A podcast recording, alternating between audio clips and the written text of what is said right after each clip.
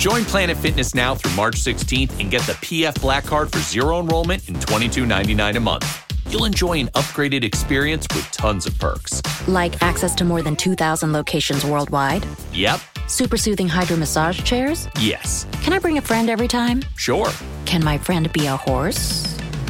nay. Uh, sorry. Get the PF Black Card and feel fit-tacular. Zero enrollment, $22.99 a month. Deal ends March 16th. See Club for details. Velkommen til Lyden af White Hart Lane, en podcast om Tottenham og kun Tottenham. Vores gæster i dagens episode er Philip Madsen og administrator på THDK og mangeårig Tottenham-fan Kim C. Møldrup Petersen. Din vært er Andreas Tav Loftager.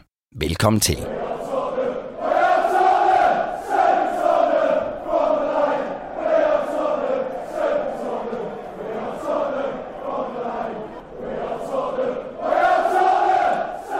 Velkommen tilbage til Lyden af White Hart Lane, og velkommen tilbage til endnu en gang Tottenham Terapi, for vi optager direkte efter et 0-3 nederlag hjemme mod Manchester United.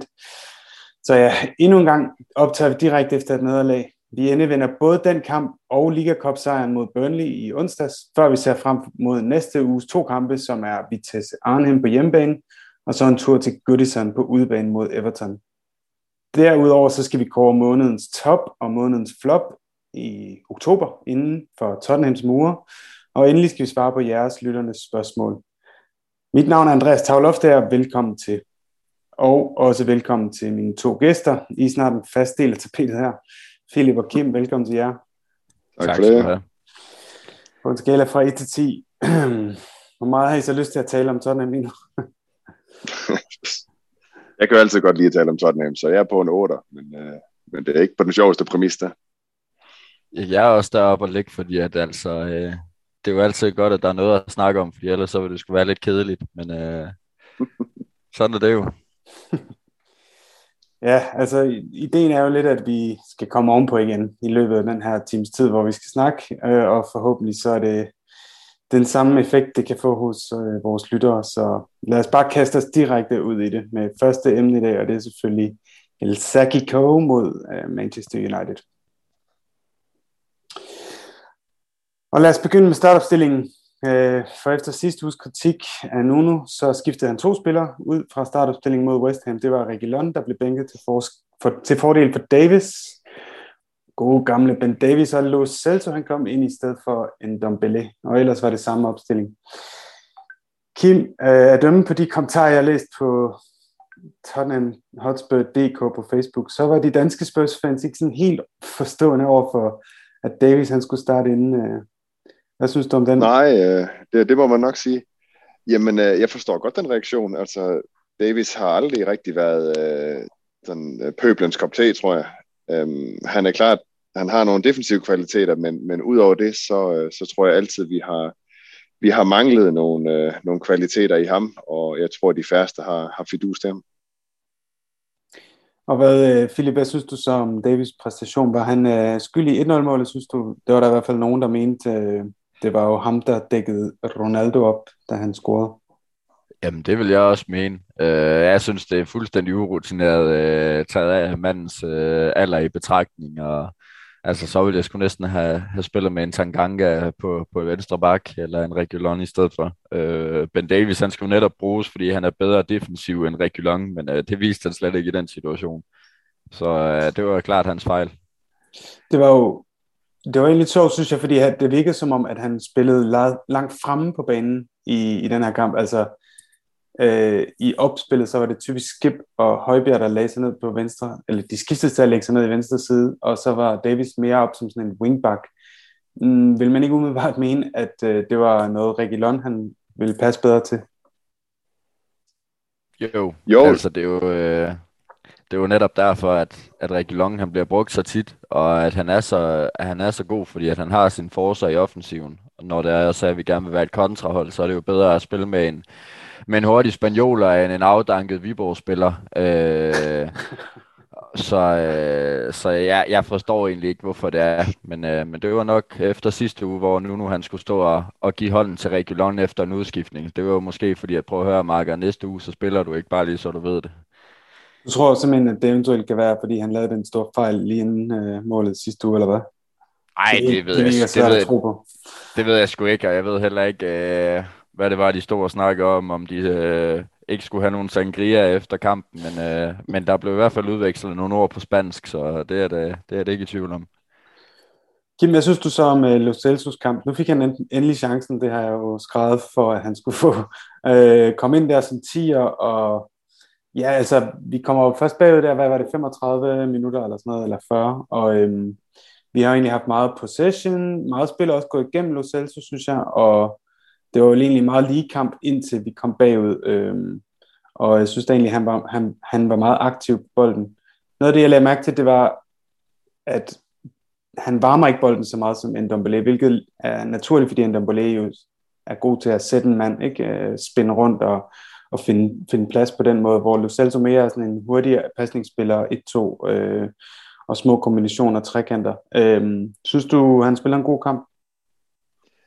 Jeg synes, han, øh, jeg, jeg synes, han gør det, han, han forsøger at gøre det, som han er ansat til at gøre. Han forsøger jo at skabe, øh, skabe plads, og han forsøger at, at stikke nogle, nogle fremadrettede afleveringer, som skal skabe nogle chancer.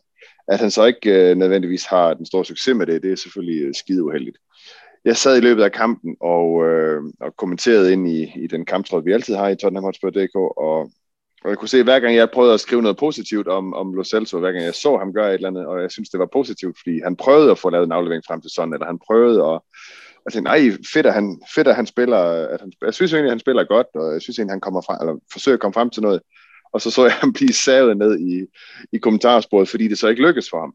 Og det synes jeg måske var lidt, øh, altså måske fair nok, men, men måske lidt hårdt, fordi jeg, jeg synes, han, han bidrager med noget af det, som vi efterspørger, det offensive spil, det fremadrettede spil. Han forsøger at have den her vision, som vi, vi har manglet siden Eriksen. Han forsøger at gøre alt det, vi efterspørger. At det så ikke altid lykkes, det, det er så, hvad det er. Er det så, fordi han er en dårlig spiller? Nej, det synes jeg ikke nødvendigvis, det er. Øh, jeg er bare glad for at se, at der er nogen, der prøver at gøre det. Øhm, og, og det synes jeg skulle man skal rose ham for. Men det er jo også hans første kamp fra start i, i ligaen, er det ikke det? Måske anden i den her sæson, det er i hvert fald ikke meget, så øh, vi plejer jo at, at advokere for, at spillere får en række kampe for ligesom at, at komme i kampform, men øh, jeg, jeg er lidt i tvivl om han, om han vil få det, også fordi at øh, det er jo en af vores stjerner, som han holdt ude fra startopstillingen den her uge. Øhm, noget jeg kom til at tænke på i løbet af kampen, da jeg sad og forberedte det her manus, det var, at øh, kan man overhovedet vurdere øh, Ndombele, Lo Celso, mange af de her spillere, vi, vi hele tiden kritiserer eller vurderer, når man princippet spiller med 10 mand, altså Kane var jo igen fuldstændig usynlig. Philip, hvor meget tror du, det påvirker de, den her type spillere, de kreative, der skal ligge og fodre Kane og sådan, at øh, reelt er der en mand mindre, som øh, United-forsvarerne de skal holde øje med, fordi Kane han, ikke, han slet ikke udgør nogen fare. Jamen altså, det, det der jo desværre lidt sådan ved, at, at Lukas Moura, han heller ikke er så effektiv, det er jo, at uh, Uniteds tre forsvarsspillere, de skal kun fokusere på en, og det er jo sådan, fordi at alt kommer fra sådan, og chancerne kommer fra sådan, selvom man ikke rammer målet, men løbende er der fra sådan, og alt sådan noget der. Altså på et tidspunkt, så stod uh, Kane fandme længere tilbage, når de var skip. Så tænkte jeg, hvad fanden har du gang i? Altså, det var, uh, altså, det giver jo ingen mening. Mm. Men, men altså netop det, fordi at det kommer vi også ind på senere med Lo Celso's boldomgang, og hvordan en Dombele agerer sig inde på banen. Altså det er, jo, det er jo bare helt horribelt at se, at Kane han, han stadigvæk spiller, og det er så elendigt, at, at nu ved jeg godt, at Bergvejen han heller ikke lige har lavet øh, masser af mål, men at han holder offensive spillere øh, på bænkene, som faktisk godt gider at komme ind og yde en indsats, og gider at løbe for holdet og, og alt sådan noget der jeg skulle bare snart træt af at se, uh, se Kane, og jeg håber mm. fandme, at, at han bliver solgt til vinter. Og det er netop det, altså jeg tænker, at den der, nu kommer vi også til til information senere, og det kan godt være, at uh, det ikke var sprudende fodbold de første tre kampe, hvor, hvor vi spillede uden Kane med, med Son på toppen, men jeg føler på den anden side, at, uh, at netop nogle af de kreative spillere kan komme mere til deres ret, fordi de har tre hurtige uh, Moda, Son, øh, Bergvejen liggende der fremme og hele tiden tager løb på skift, øh, så må det være en drøm at ligge som en Lo Celso eller en og kunne stikke dem, men hvis man har en Kane, der bare ligger som sådan en prop og nem at dække op, så, så må det også være svært at sætte sit præg på, på spillet, ikke? Som, som tier. Hvad tænker du, Kim? Jo, men jeg er helt enig. Øhm, I samme øjeblik, vi har noget dødvægt, altså en, som ikke arbejder forholdet, men jo nærmest arbejder imod, fordi han jo med sin attitude absolut ikke viser, som viser anfører, øh, hvordan man bør spille. øh, så er han jo med til at trække de andre ned, både fysisk og psykisk. Øh, fysisk, fordi at øh, de skal arbejde ekstra for at kompensere for den manglende indsats fra Kane, og psykisk, fordi han som viseanfører øh, går foran med det dårlige eksempel og viser, jamen vi behøver ikke at, at, at kæmpe for det her, vi behøver ikke at gøre så meget, vi behøver ikke rigtig så mange kræfter i. Øh, synes han åbenbart ikke lige nu. Så øh, jo, han er en kæmpe klods om benet. Kæmpe. Hvordan så I så øh, sådan, selve kampbilledet? Øh, jeg nævnte det lidt før, at vi, vi har jo egentlig meget possession, og vi, vi har bolden meget, vi, vi kreerer nogle mindre muligheder. Sådan kommer fri, hvor jeg tænker, han kan godt sparke noget før en, en, tidlig, øh, en, tid, en tidlig afslutning, og så når, øh, hvad hedder han, Wan Bissaka ikke tilbage, øh, var egentlig godt tilfreds, altså inden deres mål, følte de så ligesom mig, at vi var egentlig godt med i kampen, og, og havde en positiv indstilling fra start. Jeg følte faktisk hele første halvleg, det var øh, det så egentlig ret godt ud. Øh, med tanke på, at, øh, at jeg også mener, det var der Romero han får, får annulleret sit mål, og at sådan han egentlig øh, lige kommer desværre til, til at ramme lidt for, for højt på, for, høj, eller for lavt på bolden. Mm. Øh, sådan så der den ryger over mål, fordi ellers så havde der jo stået 1-0, og så var vi gået til pause med, med en god føring. Øh, jeg synes egentlig, at det, det, det først nærmest er, er i anden halvleg, at det hele det ligesom, det ligesom krakelerer. Øh, fordi at altså, Ronaldo, han, havde, han lavede sgu egentlig heller ikke det store i første halvleg, fordi at Grønborg og, øh, hvad hed, hvad hed den anden, det var i hvert fald Peter Grønborg, der kommenterede, og Laudrup mm-hmm. var det. Mm. Øh, de snakker om, at øh, United de skal spille med to angriber op foran. Men hvad fanden laver Ronaldo så foran øh, Luke Shaw ude på nærmest den venstre wing? Altså sådan, så det kun var Cavani derude. Så det, altså Ronaldo, han var blevet taget helt ud af spillet i første halvleg. Romero øh, tog bukserne af ham og det hele. Og så lige ja. pludselig, så laver Ronaldo bare et, et løb, nærmest zigzag gennem vores forsvar. Så, så åbner Ronaldo øjnene op for at sige, Nå ja, deres dårligste forsvarsspiller, han spiller sgu da derovre. Så løber han bag Ben Davis, og så bummer så United foran. På deres første chance i hele første halvleg. Altså. Hvad tænker du, Kim, om kampbilledet?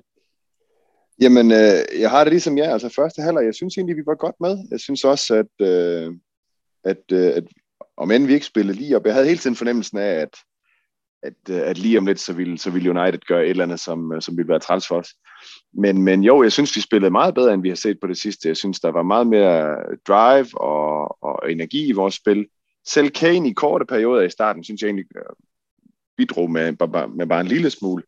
Øhm, og så er jeg dybt imponeret over Emerson Royal, som øh, på det her hold alligevel formår at være, være, være så god, som han er. Øhm, men nej, jeg er helt enig i jeres pointe, at, øh, at havde vi bare havde vi lige haft marginalerne, de berømte, berømte små marginaler med os, øh, ved Sons øh, desværre annullerede, eller hvad havde det, mål der, ikke? Uh, Hvem var det der sidste fodbold? Romeros. Romeros, ja. Ja, men, ja, jeg, men jeg, jeg, tænker også men, til... Ja, Undskyld, var den gået ind? Jamen, det gør ingenting, men var den, var den gået ind, så, så havde det været noget helt andet, øh, helt enig. Altså, i, i, i forhold til gameplan, det virkede lidt som om, at var vi kommet foran, da vi i den der egentlig okay første halvleg, hvor det var ret lige, ikke? Hvor, øhm, hvor vi har meget possession, så havde det jo været det perfekte kampbillede i forhold til, at så skulle United sætte sig mere på spillet, og vi ved, at det er det, de ikke kan lide, men det de godt kan lide at ligge og spille kontra, som de jo så får lov til hele anden halvleg som man selvfølgelig også set i det lys, at, at kampen, hvad skal man sige, spillede ind i, i hænderne på United. Det kunne ikke være gået bedre, men øhm, nok om det. Øh, jeg tænkte, vi skulle snakke lidt om udskiftninger, fordi noget andet, nu når han blev kritiseret for i sidste uge, det var jo, at han skiftede meget sent ud, og ugen inden skiftede han slet ikke ud, og, og det har ligesom været sådan et tema. Øhm, men i dag var det som om, at han ligesom valgte at sige, okay, så gør jeg som pøbelen øh, forlanger det. Og så skiftede han allerede Bergvang på banen i 53. minut i stedet for Lukas, og 10 minutter senere kom Skip af for Ndombele, i 65. lige efter de var kommet bag 2-0, efter Skip selv havde tabt bolden øh, i opspillet. Og øh, i minut 72 allerede øh, satte han så Delle Ali ind i stedet for Lo Celso. Hvad synes I om udskiftningen sådan helt generelt? Jamen, jeg synes, det er fint, at, at der endelig begynder at, at være noget proaktivitet, når spillet ikke flyder. At han så skifter en til en på Lukas med Bergwijn, det forstod jeg ikke en skid af. Lukas var en af de få, synes jeg, som blev ved med at have energi, blev ved med at bruge pres fremad, og blev ved med at skabe, og så skifter han ham ud med Bergwijn, som i hvert fald ikke i sidste kamp spillede særlig fantastisk, og ikke kom frem til noget som helst. At han skifter en Dumbele ind, synes jeg er til gengæld rigtig fint. Skip spillede ikke fantastisk, og så skifte en, en defensiv for en offensiv i en kamp, hvor vi mangler offensive kræfter. Jamen det er jo sådan, at vi skal se mere af, at vi tør at spille vores eget spil på hjemmebane, at vi tør at sætte nogle kræfter ind og prøve at vise de 60.000 fans, der sidder, jamen nu, nu går vi sgu efter sejren her. Øh, det synes jeg er glimrende. Øh, I forhold til Delhi, jamen der var vel ikke så meget andet at gøre. Vi havde vel ikke meget mere tilbage på bænken at skyde med, hvis det skulle være offensivt. Så jeg tænker også, det var det næste logiske skridt, øh, om end at Delhi jo er øh, enormt ude af form. Men jeg synes, det var fint, at han forsøgte med de offensive kræfter. Øh, lige bortset fra, fra Bergvand-indskiftning, den forstod jeg ikke. Nej, men det gjorde de 60.000 fans heller ikke. Der. Jeg har da næsten aldrig øh, hørt et større buråb øh, blandt Tottenhams fans på, på hjemmebane. Øh, det, det har jeg sgu ikke været vidne til før. Og jeg ved, ikke, øh, jeg ved ikke, hvad det var for, eller hvem den var pyntet mod, fordi man kan egentlig sige, at den kan være pyntet mod tre, øh, tre parter. Den kan være pyntet mod Lukas, som, som egentlig også gjorde det fint. Øh, den kan være pyntet mod Bergvejen, eller også så kan den jo være pyntet mod, øh, mod Nuno, øh, helt klart. Øh, og jeg spottede da en engelsk fan, der tv'et lige pegede på om der bare stod og råbte øh, wanker. øh, øh, og om, om hvem den var rettet mod igen. Det, det er tre parter, øh, men jeg håber da, at det, at det er ham, der har mest skæg, den, øh, den var rettet mod. Ja, det tror jeg også godt, du kan regne med. Jeg tror, jeg tror helt klart. Oh, ja. Jeg tror ikke, det var den type udskiftning, folk efterspurgte øh, i sidste uge øh, og ugen før. Altså en en for en udskiftning 8 minutter ind i anden halvleg, øh, hvor vi bagud 1-0 og stadig med i kampen. Øh, men altså, det, jeg kunne tænke mig at, at høre jer, hvad, hvad I så synes om, fordi vi nåede så for en Belén i stedet for Skip øh, at spille med Lo Celso i 6 minutter. Og så kom Delle Ali på banen i stedet for Lo Celso og spillede så 20-25 minutter med en Dembélé. Det vil sige, de tre tiger, der normalt roterer, de fik ligesom lov at være på, på banen to og to. Øh, noget vi har set om det, om det, altså noget vi har set noget som helst omkring det kunne fungere med både en Ndombele og Lo Celso, eller en Ndombele og Dele på banen? Nej.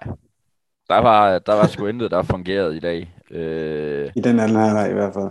Mm, ja, altså jeg, jeg synes ikke, at uh, rent offensivt, så var det her vel nok et, uh, et historisk lavpunkt. Jeg tror også, der var en i uh, øh, THDK-gruppen, der skrev, at uh, siden, uh, siden hvornår har vi leveret en kamp, hvor det er, at vi ikke har haft et eneste skud på mål. Ja, sidste uge, øh, forrige uge. Ja, men det ved jeg sgu ikke. Øh, og men der var jeg lige inde, der var jeg lige inde at tjekke op, skulle jeg helt sige, i forhold til rent statistisk. Altså i forhold til, hvornår vi senest ikke har haft et uh, skud på mål i en hjemmebanekamp, der skal vi tilbage til 2013. Og i forhold til, hvornår vi ikke har haft et skud på mål i nogen kampe, øh, bare overhovedet, så skal vi helt tilbage til Packers de Ferreira-kampen den 19. august, før vi ikke øh, registrerer et skud med mål. Så det er ikke fordi, vi, vi går og mangler skud på mål, som så, eller jo, det gør vi, men, men vi har ikke haft nul skud på mål i, i kampe i, i lang tid. Så, så jeg tænker, den er også uh, hård, den kritik. Det overrasker mig. Jeg synes, at der har været snak om det flere gange på det seneste. At, uh, vi det var også derfor, jeg var inde og tjekke statistikken, fordi jeg var sikker på, at jeg vidste, hvad jeg snakkede om. Så jeg var jeg lige inde og kigge efter i samtlige kampe. Vi skal helt tilbage til Packers uh, den 19. august, før vi ikke har et skud på mål. Vi har haft i alle andre kampe. Øhm, men ja, det, det, virker, det virker netop, jeg synes nemlig, for at svare på noget spørgsmål, jeg synes heller ikke, man kan konkludere noget som helst, fordi at det netop bare virkede som et fuldstændig tilfældigt kast med terningerne. Det virkede ikke som om, der var en aktiv plan B, hvis vi var bagud og skulle, og skulle chase øh, et resultat. Øh, det virkede som om, der var en plan A, der var at komme foran og så spille på kontra mod United, som så vil blive tvunget frem på banen. Og de er jo meget øh, dårlige til at forsvare en høj linje, så jeg tror simpelthen ikke, han, han havde nogen idé om, hvordan han skulle nedbryde dem, når først vi var kommet bagud. Og så prøvede han bare at sætte nogle kreative spillere ind, Ja, også fordi det er så atypisk for ham, at, øh, at skifte så tidligt ind lige pludselig. Ikke? Altså, det er jo det, vi har råbt på. Mm. At han så pludselig gør det, øh, vidner jo også om, at det er jo ikke noget, han, der sådan falder naturligt for ham, men noget, han gør for ligesom at enten at plise enten os, eller, en bestyrelse eller en chairman, eller, eller hvem han måtte gøre det for. Det virkede ikke som det naturlige for ham at gøre nu nu. Jeg synes, jeg skal kigge lidt på følelserne omkring det hele. Altså, øhm, det skal jo gerne være lidt terapeutisk det her. Og noget af det, jeg så havde tænkt på, da jeg lavede det her manus, det var, at det generede mig egentlig ikke så meget at skulle sidde og, og i gå så en arbejde frem for at se kampen. Har I den samme følelse af mig lige nu, at I egentlig ikke er så interesseret? Det er længe siden, man har været sådan rigtig medrevet af Spurs, og det, det er virkelig ikke, fordi jeg ikke er en ægte Spurs-fan eller noget som helst. Men ja, da Ronaldo kom bagud, og det vi kom bagud 2-0, der var jeg sådan rimelig ligeglad på en måde. Altså det er som om, at, at det Spurs, vi har lige nu, det har ligesom fjernet følelserne fra det. Har I, har I det på samme måde, eller sidder I i banner og svogler og kaster med ting? Og... Det har jeg haft mange år. Altså øh, ikke, haft, øh, ikke haft nogen følelser, når det var, at øh, man nærmest kom bagud. Men det er fordi, at det har været så nedadgående i så mange år. Øh, jeg synes ikke, at der har været, været noget positivt at snakke om. Og jeg ved ikke, om det bare er mit øh, forstørrede had til, til Daniel Levy og, og Enik og dem, der ikke gider virkelig at, at give os penge til ligesom at kunne købe de spillere, for at vi ligesom kan blande os i toppen. Eller om det bare er Daniel Levy, der er en øh, hat til, til forhandlinger med folk. Altså, vi, vi sidder med vores 11. valg af trænere lige nu, øh, fordi alle andre, dem kunne han åbenbart ikke lige øh, få givet nok penge, eller de var, vi var ikke attraktive nok, eller lignende. Øh, så, så jo, det er, sgu, det er sgu mange år siden, at, at jeg virkelig har, har været totalt medrivende. Øhm, så det er derfor, det er skønt at have en platform, hvor man ligesom kan snakke om, hvordan det har været, og hvordan man håber, at det kommer til at være. Fordi man vil jo gerne have det, det bedste for ens hold. Men vi kommer til at tale om, om genopbygning her senere. Der er nogle spørgsmål fra vores lyttere. Øhm, er det ikke kan man ikke finde noget trøst i, i, i nogle, af, nogle af de unge spillere, Romero og Skip og, og Royal, øh, Reguilon? Er, er, det, er det nok til, at man ligesom kan få følelserne uden på tøjet, eller, eller hvordan ser det, det var, det var Det var to spørgsmål i et. Altså, jo, man kan, sagtens, man kan sagtens finde trøst i dem. Øh, det synes jeg, man kan. Som jeg sagde tidligere, jeg synes, uh, Royal er, er helt fantastisk. Ham er jeg virkelig ved at blive stor fan af. Jeg synes, han, øh, han bidrager utrolig meget, både defensivt og offensivt, og, og, og han kæmper for det. det. Det synes jeg skulle han gør. Romero har også vist sig som en, øh, en forsvarsklipper dernede. Jeg tænker, at, øh, at vi skal gøre alt, hvad vi kan for, for at holde på ham. Hvorvidt det så er nok, at, at vi har nogle nye signings, og vi har nogle unge spillere i kulissen til at, til at tage over lige om lidt, det vil tiden jo vise. Det skal jeg ikke kunne sige. Men, men jeg, er i hvert fald, jeg er i hvert fald glad for de unge spillere, vi har, og for de nye signings, vi har fået ind. Det må jeg sige. Godt. Øhm, hvis vi skal prøve at igen her i forhold til terapi, finde noget positivt at tale om, hvad kan vi så finde på? Altså, øh, jeg sad og brainstormede lidt. Vi har sørget for, at Tosha han får en lidt længere snor nu. Det er vel positivt. Øhm, og så ja, det, det positive ved jeg, hvad, jeg ved, hvad du øh, skal sige. Jeg ved, hvad du, jeg vil gætte på, hvad du vil sige. Nå, hvad, hvad, skal, det er- hvad skal jeg sige? Det er, Philip, du vil have øh, Nuno fyret. Nu, nu når han er et skridt tættere på en, en fyring, Ej, hvordan kunne I gætte det? Ja. øh, han lignede godt nok en knækket mand der efter 0-3 måneder. Det var, målet, det var nogle blanke øjne, der stod og kiggede ud i, i, i Ja. intetheden. Ja, og prøv at høre. Ej, Hvis, ej, hvis vi, det var sat ikke kun efter 3-0. Det havde han gjort i hele 90 minutter.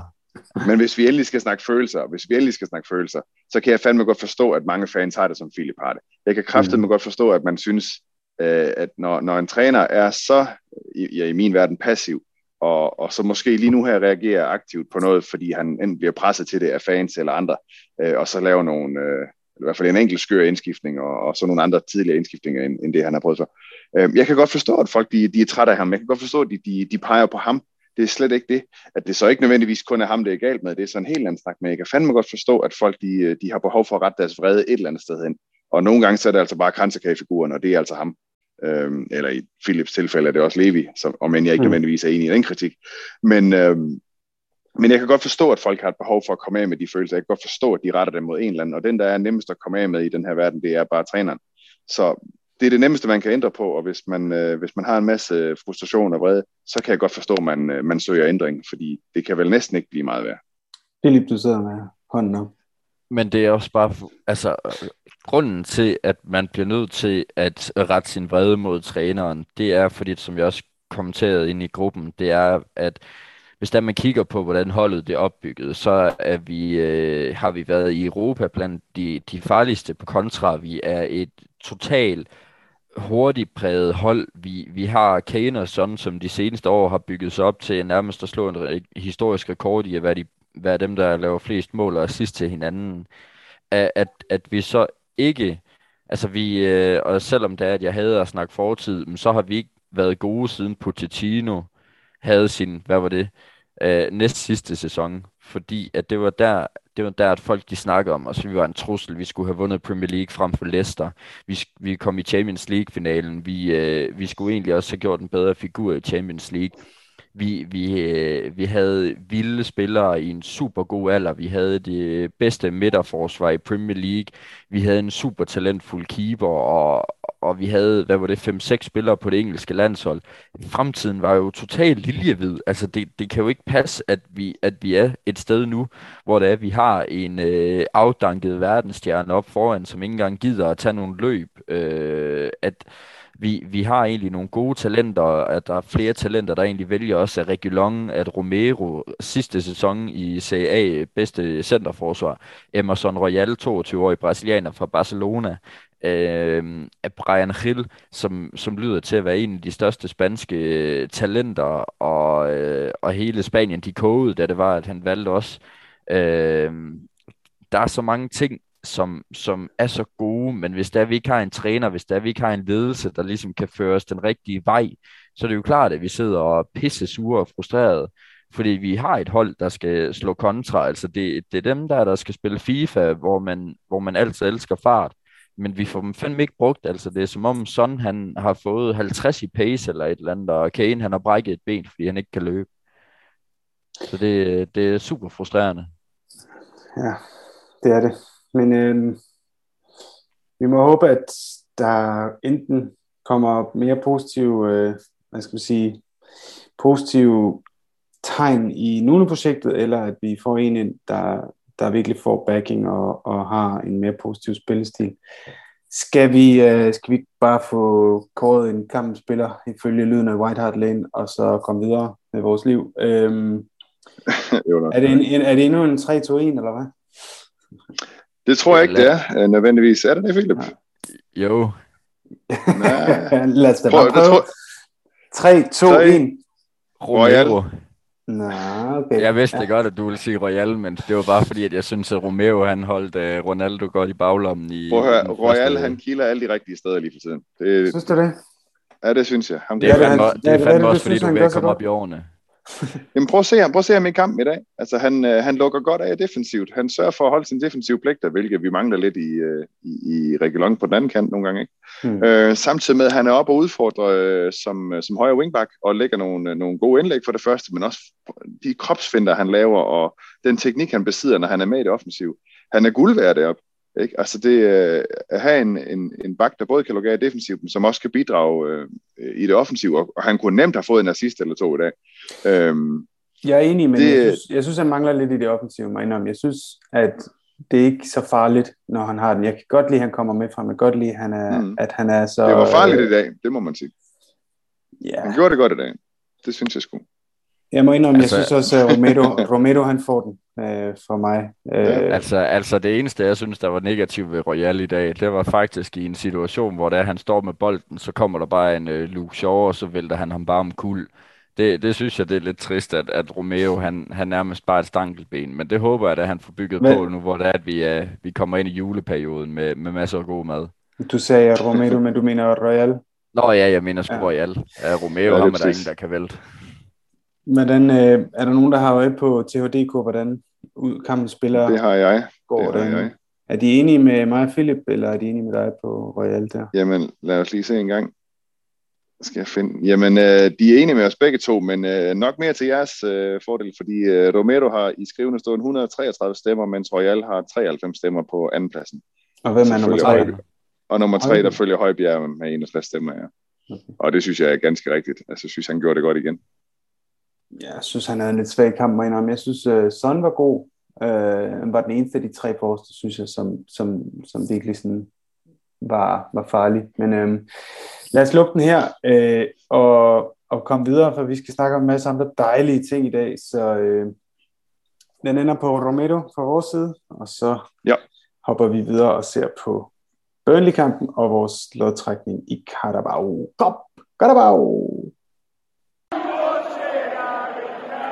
Are you watching? Are you watching? Are you watching Harry Kane?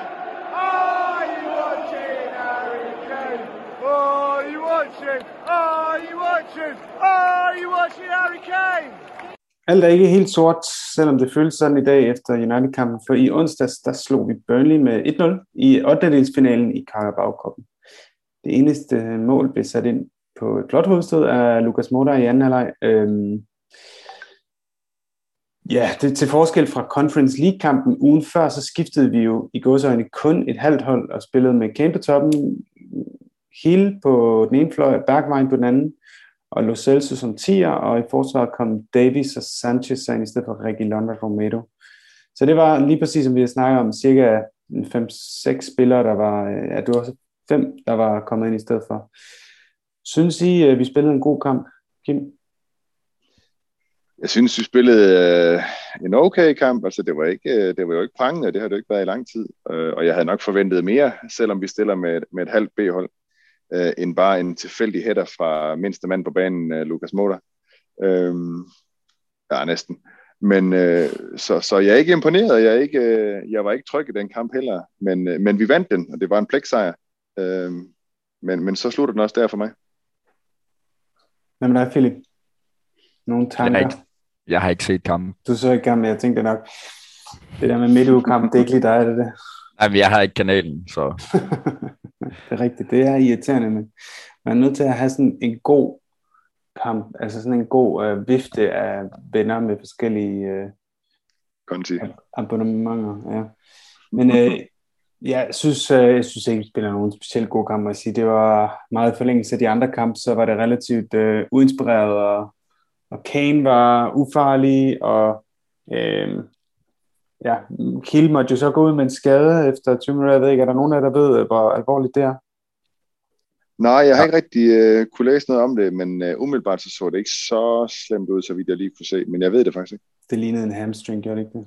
Gør det så et par uger.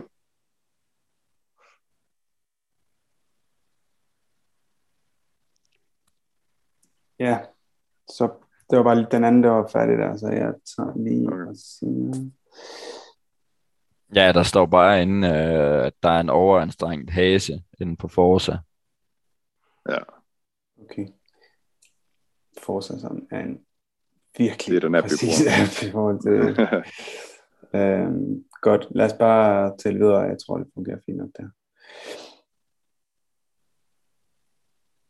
Hvordan synes I så, det virkede i forhold til sammenhængskraften i dag? Altså, noget af det, vi taler om, det er det der med, at hvis man skifter 10-11 spillere til de der midtudkamp, så, så har de ikke en rigtig chance for at spille sammen med de mennesker, eller hvad hedder det, de holdkammerater, som de skal have relationer med, hvis de nogensinde skal have en chance for at spille sig ind på førsteholdet. Vi så jo så Lo Celso og Davis komme ind på førsteholdet i dag. Fungerede det ikke op for sammenhængskraften, synes jeg, at, at så mange spillere fik ekstra kampe sammen? Jamen det vil jo virke øh, på sigt, kan man sige, hvis man bliver ved med at have det. Som vi snakker om i sidste afsnit, hvis det bliver lidt mere flydende, at man øh, kan komme ind og ud af både første og, og andet hold, og, og, og få lidt spilletid sammen med de forskellige, sådan så de også i kampsammenhæng har muligheden for at lære hinanden at kende, og, og, og kende hinandens løbemønstre osv. Så, videre. så ideen er jo som sådan god nok. Men, men lige mod United at sætte Davis ind i stedet for, for Reguilon, den, den, den forstår jeg stadigvæk ikke. Øh, ikke fra et taktisk øh, udgangspunkt. Noget af det, jeg tænkte på i, øh, i Burnley-kampen, det var, at Motor han ofte fandt rum midt på banen, og det gør, han gør jo meget det her. Han spiller jo ikke særlig tæt på, øh, på sidelinjen. Han kommer meget ind i banen, selvom han er højrebenet, for at drible, for at trække forbi folk og skabe rum. Øh, og det er også derfor, at Royal han kommer så meget frem, fordi det efterlader ligesom plads, når Motor trækker ind. Hvad synes I om, at han ligesom på den måde spiller en slags anden tier, øh, ud over den, der allerede starter på tieren, en Dombele eller Lo Celso? Fordi det ender tit med, og det, jeg bliver virkelig frustreret over det, at han ligger i, i, i de der rum bag Kane og sådan, og så skal han lægge stikningerne, og Gud ved, at Lucas Moura er ikke verdens bedste øh, pasningsspiller. Øh, så jeg synes bare, det bliver ekstremt frustrerende, og jeg synes, det er en helt sådan misforstået bror hans talenter. Han er ekstremt hurtig. Skal han ikke ligge og, og ligge på kanten af side og løbe dybt, ligesom sådan, så, så vi virkelig tror bagrund med motor, eller hvad? Hvad synes du, Philip? Altså, jeg, jeg har også, når det er, at du også sidder og nævner det med, at han jo er højrebenet, så på en eller anden måde giver det jo også god mening for mig, at han, at han scorer så sjældent, altså, fordi at knægten, han, han kommer ikke i de der kloge løb, øh, hvor der er, at altså, han, han skal tage de der overlap hele tiden, som Royal han gør, hvis det er, at han skal kunne komme tættere ind på målet, fordi at han kan sgu ikke trække ind i banen, for så lige at skulle tage et træk tilbage, for så at kunne afslutte med højre så skal han have en eller anden helt absurd sparketeknik. Øh, og det har Lukas Moura desværre ikke af, hvad vi ved. Øh, men, men på en eller anden måde synes jeg ikke, at det er irriterende som sådan, fordi det giver flere spilmuligheder tæt på. Øh, netop fordi at det er som om, at, at han ikke er på en eller anden måde klog nok til ligesom at tage de der løb bag forsvarskæden. Øhm, og ellers så er det bare fordi, at vi ikke har en tier, der ligesom kan ligge de der ordentlige bolde til ham. Øhm, men jeg synes ikke, at det som sådan er irriterende. Det giver bare flere spilmuligheder. Jeg kan ikke rigtig finde på så meget, så meget mere øh, interessant at snakke om. Der er ikke så meget, der presser sig på, synes jeg, efter den her Burnley-kamp.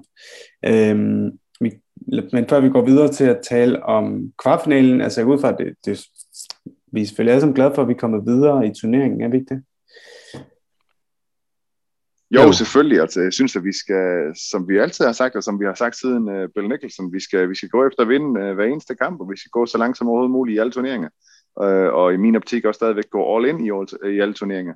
Så jeg synes, det er ganske glimrende, at vi er videre i den turnering, også fordi det giver os uh, en, en mulighed for at vinde et trofæ, som vi jo her efter. Ikke? Så, uh, så det synes jeg da, vi skal.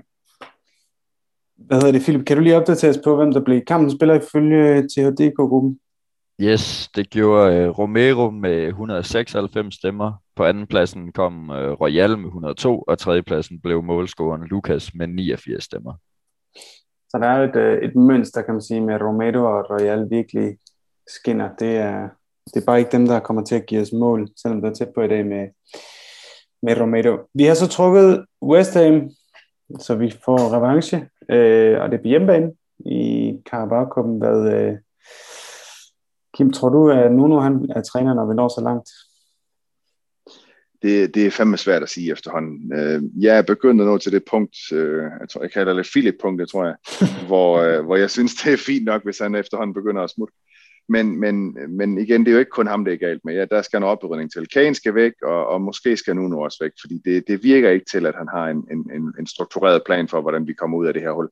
Så, øh, så det kunne godt ske, at, øh, at man skulle prøve at være lidt mere, være lidt mere proaktiv og så sige, godt, nu har vi spillet en, en 10-11 kampe, og, og det fungerer ikke, jamen øh, ud med ham, og så, så lad os se, hvad der sker. For det, igen, det kan næsten ikke blive værd. Skal vi så tælle ned fra tre, Kim, og, og svare på Andreas' spørgsmål, om nu nu er der? okay, ja, lad os gøre det. Lad os, gøre det. Lad os prøve det. 3, 2, 1. Nej. Nej. Nå, okay, men det kommer vi tilbage til, så det, det kan jeg godt tænke mig at høre jeres tanker om lidt senere. Men først så lad os gå til næste emne, som er månedens uh, top og flop for oktober. Vi vil sætte pris på, hvis du gad anmelde os, hvor du lytter podcast. På forhånd tak. Jamen lad os se på oktober. Vi har spillet seks kampe i oktober. Det var en 2-1 sejr hjemme i Premier League mod Villa, og så en 2-3 sejr på udbanen mod Newcastle, også i Premier League. Så tabte vi 1-0 til Vitesse, i Conference League på udebane med et komplet B-hold. Så spillede vi, altså tabte vi 1-0 på The London Stadium mod West Ham på udebane i Premier League. Så slog vi Burnley i onsdags i Carabao Cup 1-0 på udebane. Og så tabte vi 0-3 nu her til Manchester United i Premier League.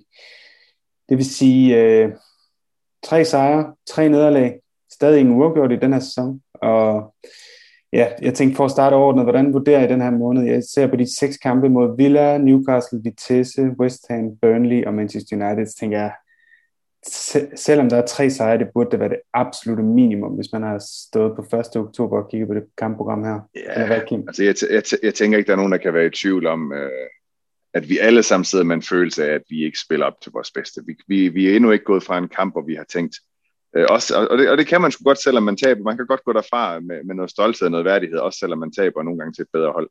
Den oplevelse har, er der ingen af os, der har haft endnu. Vi, øh, vi spiller absolut ikke, som vi bør spille. Vi spiller ikke i nærheden af så godt, som vi kan. Og jeg tror ikke, der er nogen, der er tilfredse med den pointhøst, øh, vi har haft, uanset om vi har spillet mod, øh, mod det ene eller det andet hold øh, i de seks kampe. Så, så nej, jeg tænker ikke, at vi er, at, at vi er tilfredse. Slet ikke. Noget af det, der er præget oktober, er jo, at vi i starten af måneden, øh, jeg kan ikke huske, om det var til Villakampen eller Newcastle-kampen, det var lige omkring starten af oktober, vi skiftede til, øh, fra en 4-3-3 til en 4-2-3-1, øhm, og så har Skipper Højbjerg været den her double pivot, og så har vi haft 10 bag Kane, og så har vi haft Son og Lukas på flankerne, og, og det har jo egentlig fået meget ros, men øh, lad os lige høre et klip fra fodboldpodcasten Mediano, hvor øh, deres paneldeltager på det, der hedder Mediano PL, altså Premier League, Jonas Hebo Rasmussen, han kritiserer, at Nuno ikke spiller 3-4-3. Det kommer her. Og hvis jeg så lige må lave en kort afrunding på Nuno og Tottenham, så når jeg kigger på deres spillertrup, så har det givet meget lidt mening for mig, hvorfor det er, at han ikke er gået med sin 3-4-3-formation. De har hentet den bedste midterforsvar i et tremands system for Atalanta, ja. Christian Romero, som øh, kan spille den der i midten med to omkring sig, fordi han er så aggressiv. Du har en region, der i min verden er bedre som vingbak end som normal bak. Det samme kan man nok også tillade sig at sige om Emerson Royal. Hvis han har set... Doherty er der stadig, det er jo ham, der førte ham frem som ja. vingbak i, i sin tid. Hvis han har tilladt sig at se et par af Danmarks kampe under EM, så har han kunne se, at når Pierre Emil Højbjerg spiller på en tomands midtbane i en 3-4-3, så kan han sagtens dominere det på den allerhøjeste scene, og så slipper han for, groft sagt, at skulle vælge mellem alle sine middelgode offensive spillere til at spille sammen med Son og Kane. Han skal bare vælge en, og der har han jo, især vil jeg vurdere lige nu, en, en Lukas, som også scorede i går mod Burnley og afgøren der, der kunne spille den der rolle sammen med Kane og Son, fordi han både tager løb, og han er god til at drible, og så har du øh, nogen, du kan bygge på i forhold til Brian Schill, og hvem der ellers er øh, Bergvejen, der, der stadig har noget at gå på. Så i min verden, der er Tottenham et 3-4-3 hold, og Nuno Espirito Santo, han er en 3-4-3 manager, Ja. Lige nu er han bare en manager, der spiller en anden formation med et, med et, med et rådighed i sin spillertrup, der ikke giver mening. Ja, velkommen tilbage. Øh, det var så Jonas Hebo Rasmussen, der argumenterer for, at vi skal spille 3-4-3 med, med wingbacks.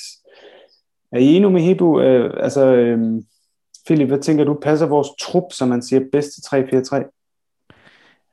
Ja, nu var det jo øh, mig, der netop bad om at få, få det her emne ind, da jeg hørte det forleden. Øh, og, og som Jonas Ebo så fint siger, så, så, så er nu indordnet under en opstilling og formation, som han ikke selv praktiserede i Wolverhampton. Øh, Nuno kom frem med en 3-4-3, øh, og, og det er som om, at, at han bare har sagt, okay, jamen nu, øh, det er den her formation, klubben den spiller, en 4-2-3-1, jamen, så gider jeg ikke gøre det, som jeg var god til.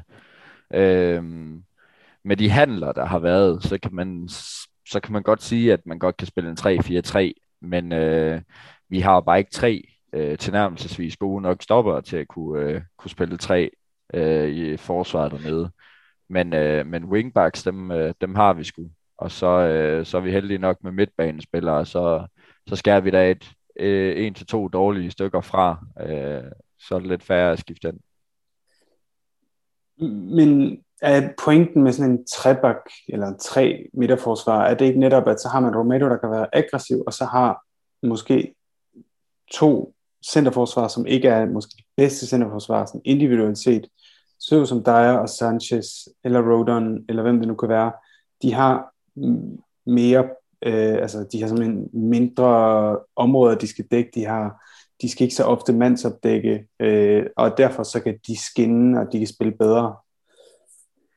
Jo, det er jo en del af det, kan man sige, men jeg tror mere, det man sigter efter i en 3-4-3, det er at have en, en, en stærkere offensiv, fordi du kan smække de to wingbacks med op i offensiven, samtidig med, at de også kan komme med tilbage og lave en fembackkæde, når man så er i forsvar. Vi så jo tidligere, øh, og i flere sæsoner i træk, hvordan, da Dyer han spillede på midtbanen, hvordan han trak tilbage i en 4-2-3-1, øh, så Tobi Alderweireld kunne gå frem og, og lave sine lange afleveringer til Dele Alli, Øhm, og så træk han sig tilbage i forsvaret, det det hul, der kom der. Så det kan man også sagtens gøre i en, i en 4-2-3-1, hvis det er det, man vil, hvis det er det, man sigter efter. Øh, jeg, jeg er lidt øh, på Philips hold for en gang skyld. Jeg tænker ikke nødvendigvis 3-4-3 er, er den bedste løsning for os. Øh, jeg tror nærmere, det, det er, så er Nuno, der er den forkerte uh, træner, uh, i stedet for. Hvis det er det system, han kan finde ud af, jamen så er han kommet til det forkerte spillermateriale, tror jeg, fordi vi, jeg er som sådan enig med Hebo i, at, øh, at, hvad hedder han, at Reguilon er, er nok lidt mere wingback, end han er decideret almindelig venstreback. Øh, det kan han sagtens have en pointe i, men, men jeg tror, at resten af holdet vil lide under øh, under den formation, frem for at det vil gavne os. Ja, vi er også enige, fordi jeg ser egentlig ikke Royal som den mest oplagte wingback. Jeg synes egentlig, at han er en god traditionel bak, der så under de rette forudsætninger kan vise kvaliteter frem af banen også.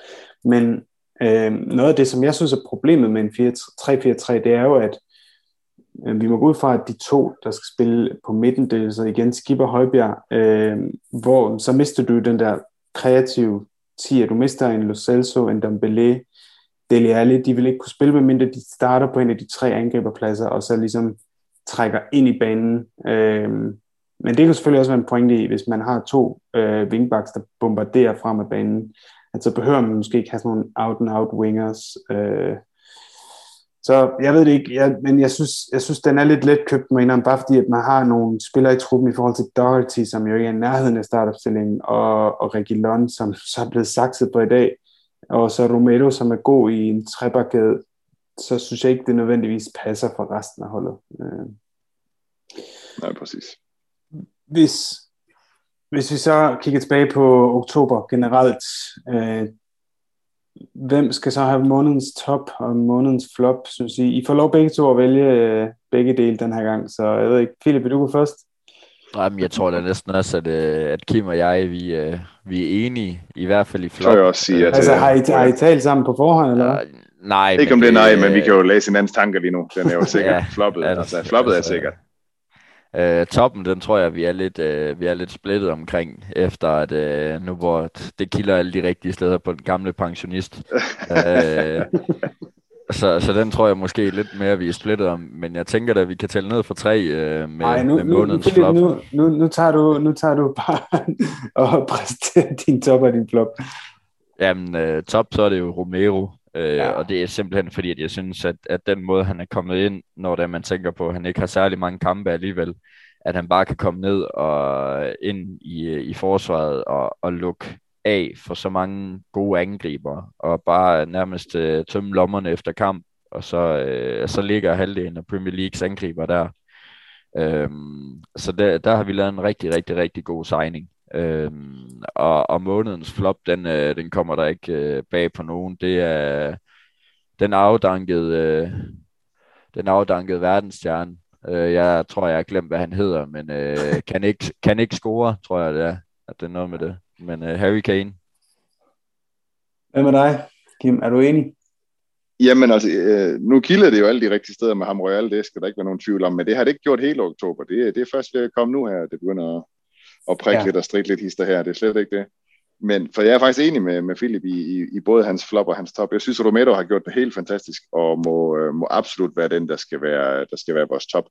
Øhm, lige siden han er begyndt at få spilletid, der har det fungeret for ham. Han gør alle de rigtige ting, han lukker alt det ned, han skal. Han løser sin opgave. Øh, og Kane i den anden ende, stik modsat, han løser absolut ikke sin opgave, og er der den største skuffelse nogensinde, jeg troede aldrig, det kunne blive så slemt med ham, fordi mm jeg tror alle sammen, alle har været forelsket i den dreng i, i overvis, øh, lige siden han brød igennem. Og pludselig på, øh, jamen over nat, så øh, er han sådan en, en, en doven Lars, der, der ikke øh, formår at spille op til det, han skal. Så sådan absolut sådan, kæmpe flop. Sådan en Vincent Jansen-type, ikke? Nej, du skal ikke, don't get me started på Vincent Jansen. Ham kunne ja. jeg fandme godt lide. Der er noget helt andet i spil, men det er en helt anden podcast. Ja, det er det i hvert fald. Lad os uh, gå videre til, uh, tak for jeres top og flop. Der, jeg har næsten tårer i øjnene her med, at I så rørende enige. Så lad os hoppe videre til uh, de næste par kampe uh, i næste uge.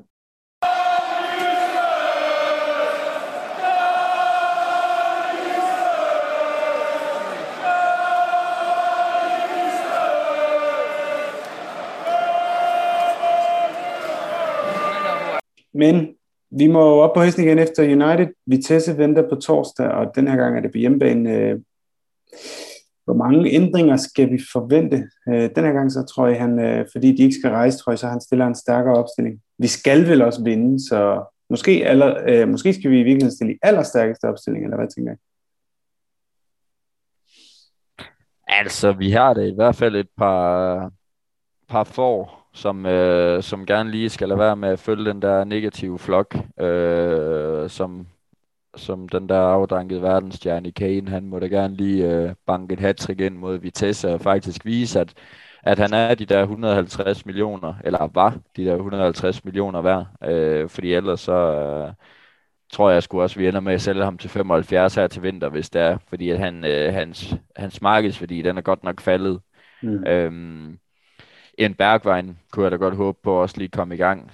Øh, så håber jeg, at Rodon og Tanganga spiller også. Øh, og så håber jeg ikke, Ben Davis spiller. Og jeg håber ikke, at Harry Winks spiller. Men øh, så tror jeg næsten, man sådan lidt har sat min start 11. Hvad mener du, øh, Kim? Hvem, hvordan kunne du godt tænke dig, tænke dig at vi stille, stille op? Jamen, øh, jeg, jeg kunne jo godt tænke mig, at sådan en som Kane også starter. Altså, øh, også fordi han så ikke skal spille næste Premier League-kamp. Så jeg tænker, det, det vil være ganske glimrende at få vist hele holdet, at, øh, at når man ikke spiller særlig godt, jamen, så må man ned og, og spille på anden holdet. Øhm, forudsat Rill er klar igen, så synes jeg bestemt, at han skal have nogle minutter. Øhm, han skal spilles op øh, og gøres klar til at spille i Premier League ganske snart, synes jeg, enten som kant eller som tier.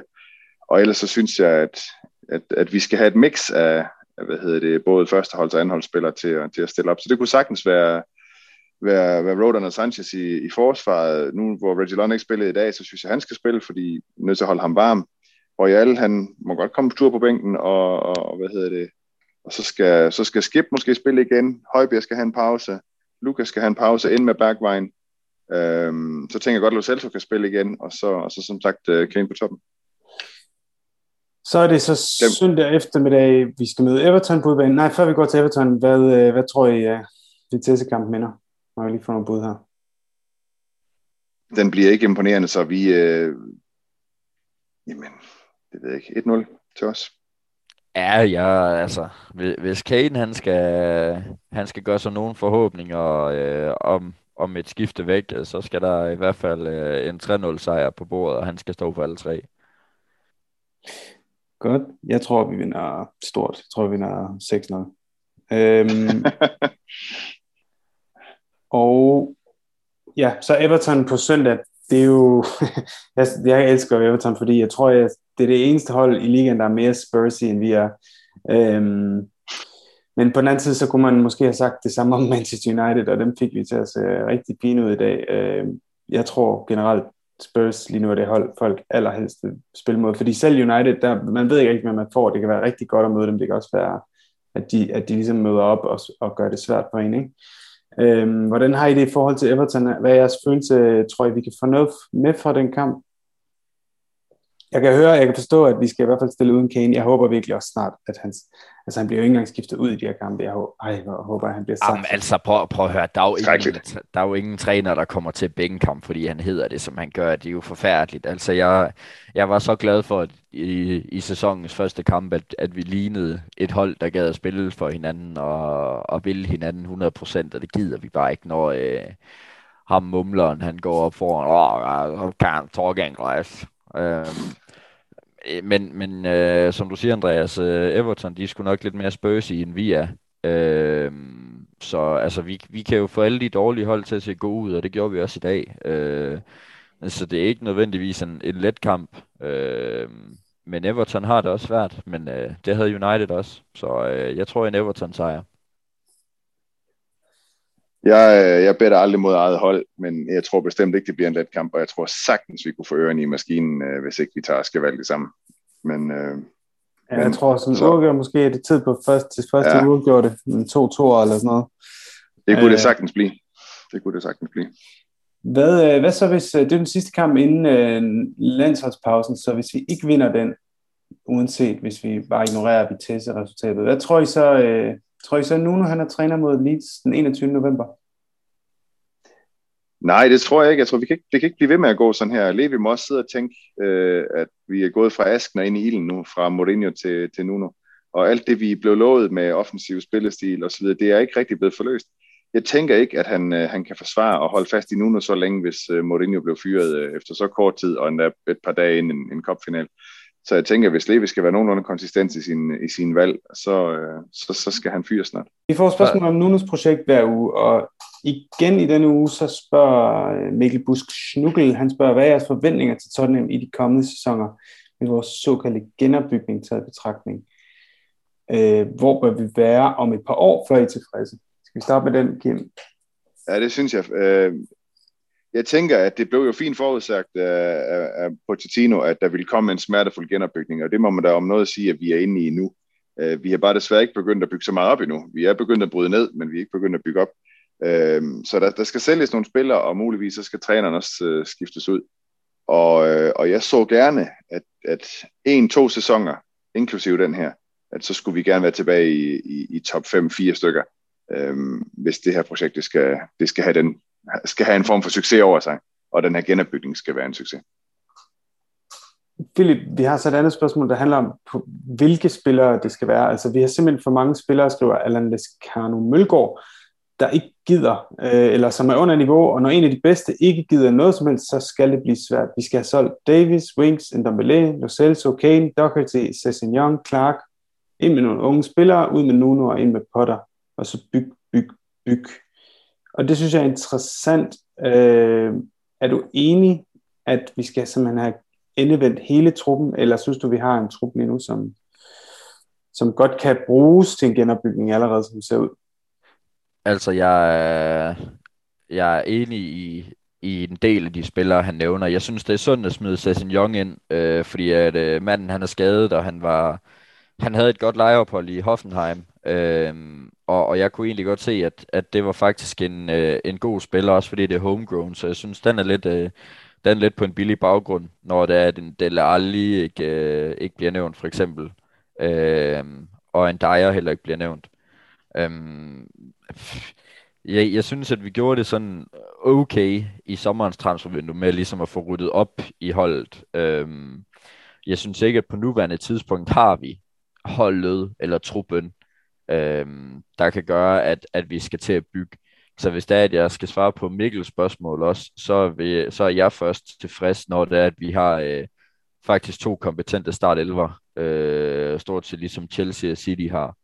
Øhm, fordi at så mener jeg for alvor, at, at så er vi med deroppe, hvor det er, vi skal for at kunne lege med. Øhm, vi må gerne have nogle egenavlede talenter med. Øhm, det må vi gerne, men de skal bare bryde, øh, bryde igennem, når det er, de får chancen, så, fordi ellers så, øh, så tager projektet længere tid. Men, øh, men ellers så er jeg enig med Allan, lige, øh, lige på nær et par spillere, som, øh, som skal til og fra. Det er interessant, det du siger med, at, at vi skal huske os på egenavl og, og andre omstændigheder. Noget af det, jeg tænker på, det er, hvis, at når man tænker genopbygning, så skal man jo tænke andet end bare niveau, fordi vi ved alle sammen, at ja, vi vil gerne have Wings ud og have en bedre central midtbanespiller, men der må også være andre aspekter, som vi skal tænke på, hvis det er genopbygning. Det må være, fordi så tænker man jo to, tre eller flere år frem i tiden, og så er det spillere som Kane, ja, selvfølgelig, fordi han er elendig lige nu, men også spillere som, det ved jeg ikke, Son eller Lucas eller jo, øh, undskyld, Loris, øh, Dyer, de har alle sammen en alder, hvor er det dem, man skal bygge sp- øh, et nyt hold op omkring, Kim? Nej, altså sådan han er 29, ikke? Altså det er jo svært at, at bygge noget op om ham, når han kun har, hvad ved jeg, et par år tilbage, øh, inden han begynder at, at, at være så meget nede i niveau, er jeg bange for. Øh, så jeg tænker mere, det er, det er spillere som Ndombele og som, øh, hvad hedder han, øh, Scarlett og så videre, at det er nogle af de her lidt yngre kræfter, Romero og så videre, at det er dem, man skal prøve at tage fat i nu, og så få købt ind, således at, øh, at de spillere, man kommer af med, som Kane og, og sådan som er væk snart, Louise er heller ikke ung mere, jamen at, øh, at man begynder at bygge op om, øh, om, om de andre spillere i stedet for, hvis man kan få dem i gang, vel at mærke. Jeg tror godt, man kan bruge sådan en genopbygning, bare for sådan en udfordring eget spørgsmål. Altså jeg tror, at alle dem, jeg nævnte, så vil jeg sige, at han er den eneste. Jeg kan sagtens se, at han har fysikken og til fem gode år mere. Jeg tror godt, han kan spille, øh, så, så længe han kan beholde... Han har sådan lidt Ronaldo over sig på en eller anden måde, ikke i forhold til sin Mm, mm, jo. øh, og sin stamina. Øh, sjældent skadet og meget konstant. Men øh, ellers så er jeg enig. Så var der et spørgsmål øh, fra Mikkel Busk Snukkel igen, som spurgte, hvad vores forventninger til de øh, kommende sæsoner er i forhold til placering i ligaen. Altså, hvad, hvad, hvad synes I i forhold til både genopbygning, og du vil gerne, det første spørgsmål, da du svarede på, Kim, at du gerne vil op og inden for et to år, in, inklusive indeværende sæson, og være med i top 4 mm-hmm. igen. Skal vi så satse på, skal vi håbe på at ikke at komme i Europa, øh, sådan så vi kan få et, en sæson kun med, altså med færre kampe simpelthen? Ja, det kunne man jo argumentere for, men det, det synes jeg ikke giver mening. Altså, øh, som, som Bill Nicholson så fint sagde det, if we aren't in Europe, we are, we are nothing. Øh, og det kan han da have ret i. Jeg synes, øh, Europa, uanset om det er øh, lille søster til Europa League, øh, Conference League, der, eller om det er Europa League eller Champions League, så giver det nogle muligheder også. Så kan man sige, jo, øh, man trætter spillerne noget mere, og der er flere kampe osv. Det er alt sammen rigtigt nok. Men det giver også bare muligheden for at, at variere starteleveren lidt mere og give, give minutter til de, til de spillere, der normalt ikke får så meget. Og, og det har altså også en værdi. Så jeg synes bestemt, vi skal sigte efter at komme så højt op i, øh, i tabellen som overhovedet muligt, og få så mange turneringer med som overhovedet muligt, netop for at kunne, øh, kunne være med der, hvor det er sjovt. Øhm, hvis andre hold kan, kan spille med i flere turneringer, så bør vi også kunne det. Øh, det har ikke lykkes særlig godt for os indtil videre, men jeg synes, det er det, man bør aspirere efter. Philip, vi har et spørgsmål fra, øh, eller det er sådan set ikke, det er også derinde i Tottenham Hotspur DK kamptråden, der var der øh, et interessant spørgsmål, der handlede om øhm, sekser, om vi til vinter bør købe med ekstra sekser som gardering til Højbjerg Skib. Øh, for eksempel Kessi fra Milan, jeg synes det var meget, øh, eller jeg, jeg, smil, jeg tog mig selv i at smile lidt af, at Frank Kessi, han skulle være backup til, til Oliver Skip, men øh, hvad tænker du om det? Jamen altså, jeg, jeg har jo sat og leget lidt, jeg har lavet transfergue her, øh, og Kessi har, har jo også været, været rygtet til os et par sæsoner, så det, det, er, jo ikke et, det er jo ikke et dumt bud. Øhm, men, men hvis det er, at vi kommer ind med et navn som Kessi, så er det jo fordi, at det er Højbjerg og Kessi, der skal starte. Og så er det Skip, der ligesom skal kunne komme ind igen og suge til sig. Øhm, og det vil jeg faktisk ikke engang mene er særligt dumt, men, øh, men spørgsmålet er jo bare, om Kessi han selv er interesseret i det. Derudover så har jeg øh, været ude på transfermarkedet og, øh, og, og ligesom kigget på, hvad for nogle emner kunne, øh, kunne være interessante for os at kigge på. Øhm, og, og det skal ligesom tages med, med henblik på, at vi har ikke, vi har ikke de største penge, øhm, og, og vi skal alligevel, det, dem vi skal have, de skal kunne forstærke os. Det er ikke nogen, som skal være dårligere end det, vi har i forvejen. Øhm, så jeg har kigget på øh, Konrad Leimer fra, øh, fra Leipzig, øh, 24-årig øh, østriger, øhm, som egentlig også gør det meget godt dernede. Han er ikke fast mand, men det er jo heller ikke, altså han er bare bedre end Wings, der er, det er top af Bundesliga, det er Champions League, vi snakker om hele tiden stort set. Øh, og han har en god alder, han er kun 24. Øhm, det var mit første gæt, eller bud hedder det. Og så har jeg en, øh, en gammel øh, Nuno-kending også, øh, som jeg har nævnt før, øh, Dan Dunker fra Wolverhampton, 26 år i Belgien, øhm, og vi har jo gode erfaringer med Belgier, så, så det kunne sagtens være. Og så har vi, udover den dunker, som jeg er helt uenig i, så har vi øh, to øh, yogaer, øhm, som, som, som jeg sådan også kom i tanke om efterfølgende. Og den ene, det er Douglas Luiz fra Aston Villa, øh, brasilianer, 23 år. Øh, Villa købte ham fri af Manchester City, som egentlig havde udset ham sådan lidt til at være Fernandinhos afløser. Øhm, men vejen var for lang for, øh, for Luis, og derfor købte Aston Villa ham fri. Grunden til det også er, at jeg kan se, at det kan være realistisk. Det er, at jeg mener stadigvæk, PT, at Tottenham er en større klub end Aston Villa. Øh, selvom Villa også er lidt på vej frem, og Villa de bruger rigtige penge på de rigtige spillere, de mangler. Øh, men resultaterne halter også, øh, så derfor kunne det også være en god løsning. Og til sidst, hvis det var, at vi skulle kigge videre på det italienske marked, fordi den var lidt svær, hvis det var, det ikke var Kessi. Så har jeg kigget på uh, Atalantas uh, Martin de Roon, uh, 30-årig hollænder. 30 som, år simpelthen? Ja, og det er netop det. 30-årig hollænder uh, har også erfaring fra, fra det engelske, hvor det er, han har spillet i Middlesbrough. Men grunden til det er, at jeg tager, tager de Roon med ind, det er, det er fordi, at... Uh, hvis det, er, hvis, hvis det er, at vi skal kunne bygge noget op, så skal vi også have de der ældre spillere, nogen som der, vi, vi kan lægge tilliden til. Lige nu så er det kun Højbjerg, vi egentlig har, vi kan lægge den fulde tillid til på midtbanen. Og så kommer Skip, som, som skal til at vokse sig til den der type.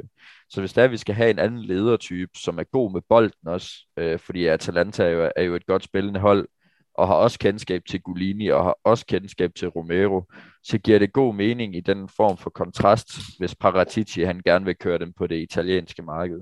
Øhm, så det var lige øh, Philips transfersnak. Øhm, hør mere til vinter. Tusind tak, Philip. Øhm, så lad os slutte på, øh, på manden selv, Nuno øh, Malik, han skriver også ind i THDK kamptråden, eller var det måske lige efter kampen, han skrev. I tilfælde af en Nuno-føring, hvem skulle så overtage? Vi havde det svært nok med at hente en træner i sommer, så man ikke det ville være dobbelt så svært midt i sæsonen. Jeg tror personligt, at hvis Nuno blev fyret, så ville det være Mason eller Fonseca, der ville blive træner, hvis Fonseca altså stadig skulle have lyst.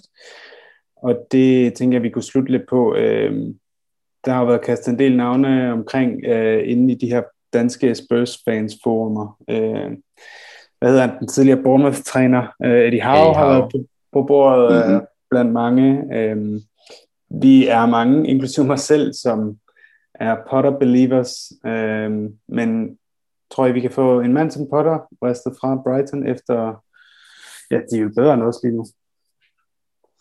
Ja, det tror jeg godt, vi kan, men, men, men parametrene i det er, at øh, har han lyst til at komme til en klub, som lige pt. næsten er dømt til at fejle, det er jo så det. Altså, vi er jo ude tvivl som en større klub end Brighton, og jeg er da sikker på, at han gerne vil et skridt op. Men om end vi er så attraktive lige nu, at vi kan få, øh, få, få de gode trænere øh, til, øh, hvor der næsten er garanteret en fyreseddel inden for, for 12 måneder. Det er jo så lige et spørgsmål. Jeg håber det, men jeg er godt nok ikke sikker.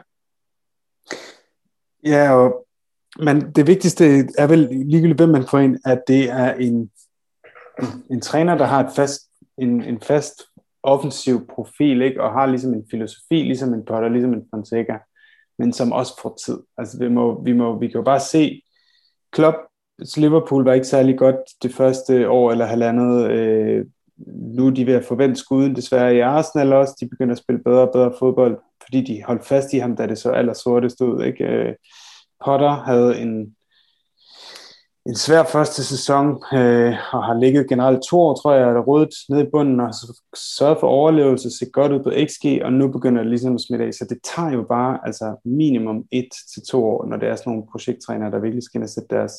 Så det, jeg tror, det er det, som, som godt kan blive den største udfordring, ikke? det er at ligesom holde for presset, øh, hvis, øh, hvis man får nogen ind. Det er også derfor, jeg tror, at i virkeligheden kan det være, jeg er enig med både dig og Bill Nicholson, Kim, i at mm vi skal aime efter Europa, men jeg tror, hvis vi nu skulle misse Europa, så tror jeg ikke, det vil være så dårligt forhold til at få en projekttræner ind, som kun kan fokusere på øh, Premier League og de, hvad skal man sige, de britiske cup-turneringer, og som så har mere tid til at implementere et, en spillestil og en, en filosofi øh, i klubben. Øh, fordi han ikke skal rejse hele Europa tyndt hver uge. Jo, jo, det kunne du sagtens have ret i. Det kunne du hvem, hvem, hvem, hvem, bare for at give et navn øh, eller to, hvem, hvem kunne I godt tænke at blive træner Jeg tror, ja, hvis vi går ud fra, at det står skrevet på væggen, at Nuno han er ikke uh, Tottenham-træner, når vi når jul. Jamen altså, som altid, jeg, jeg har svært ved at sætte navne på. Jeg, jeg er mere over i typer igen, og jeg tænker, som du selv er inde på, vi skal have en, der har en klar offensiv profil, som vil spille det spil, en, der, kan finde, der ved, hvad han vil med sit hold, og som kan finde ud af at håndtere de her store egoer og de her Kane-typer, som, som ikke lige har fået deres vilje, og som nu begynder at skabe sig lidt. En, der, der, der går ind og sætter, og sætter spillerne på plads, og, og fortæller dem, det er godt, at du hedder Kane, men det er ikke sikkert, at du kommer til at spille. Så vi skal have en mand ind, der, der kan være mere bestemt, som, øh, uden at skulle være Alex Ferguson, blowdryer, skrab, at han, men som en, som kan komme ind og fortælle spillerne, hvad fanden der er op og ned, og hvor skabet skal stå. For det nytter ikke noget, de, de skal skulle gøre, hvad træneren siger, og de skal høre efter og de skal spille det spil, som de bliver bedt om, og, og så skal de gøre det med energi og passion, og, og, øh, ja, og, og gennemføre det. Det nytter ikke noget, at vi har en Kane rende rundt lige nu, som, øh, som både fysisk og psykisk trækker holdet ned, som vi talte om tidligere. Det, det skal simpelthen høre op, og det er blandt andet øh, trænerens arbejde, og det er at få de her egoer og de her primadonnaer til at, at rette ind til højre, og så gøre, hvad, hvad fanden der bliver sagt. Philip, har du nogen øh, navn, du gerne vil kaste på bordet? Jamen, når jeg, jeg lægger også vægt på, hvad det er, Kim han siger, fordi hvis, hvis det er, man skal kigge på en træner, der, der gerne skal have haft en fortid med, med stjerner, så kan man også sige, at nu, nu han var totalt fejldømt, fordi han har jo haft, at alt har været øh, gået op i lutter lavkage i, i Wolverhampton.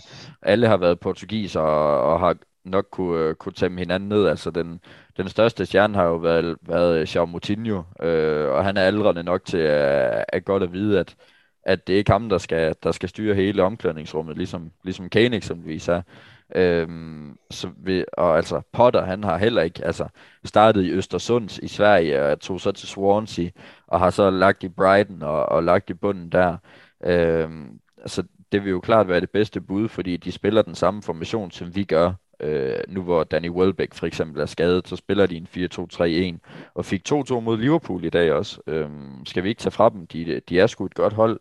Øhm, og, og vi skal også huske på, at Eddie Howe, hvis der er, at øh, nogen vil have ham, jamen han er jo øh, klubløs, efter han øh, blev fyret øh, eller opsagt i, i Bournemouth.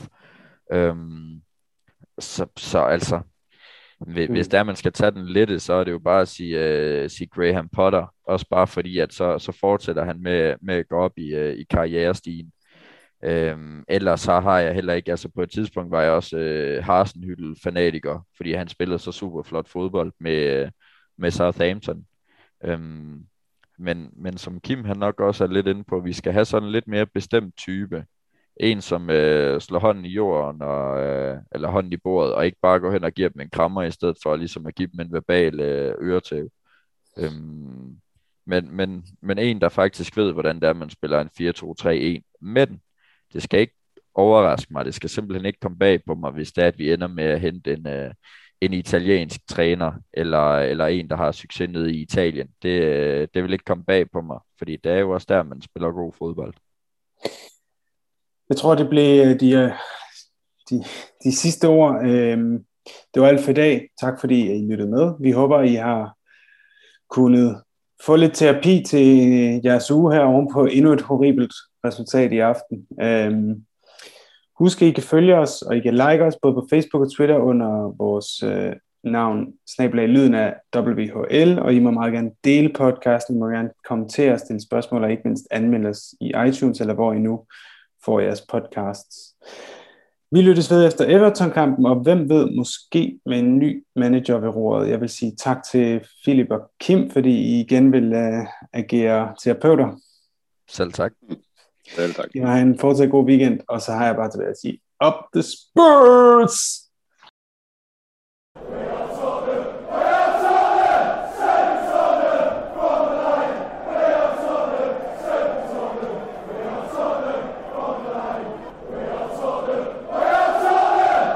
Join Planet Fitness now through March 16th and get the PF Black Card for zero enrollment and $22.99 a month. You'll enjoy an upgraded experience with tons of perks. Like access to more than 2,000 locations worldwide, Yep, super soothing hydro massage chairs. yes, Can I bring a friend every time? sure.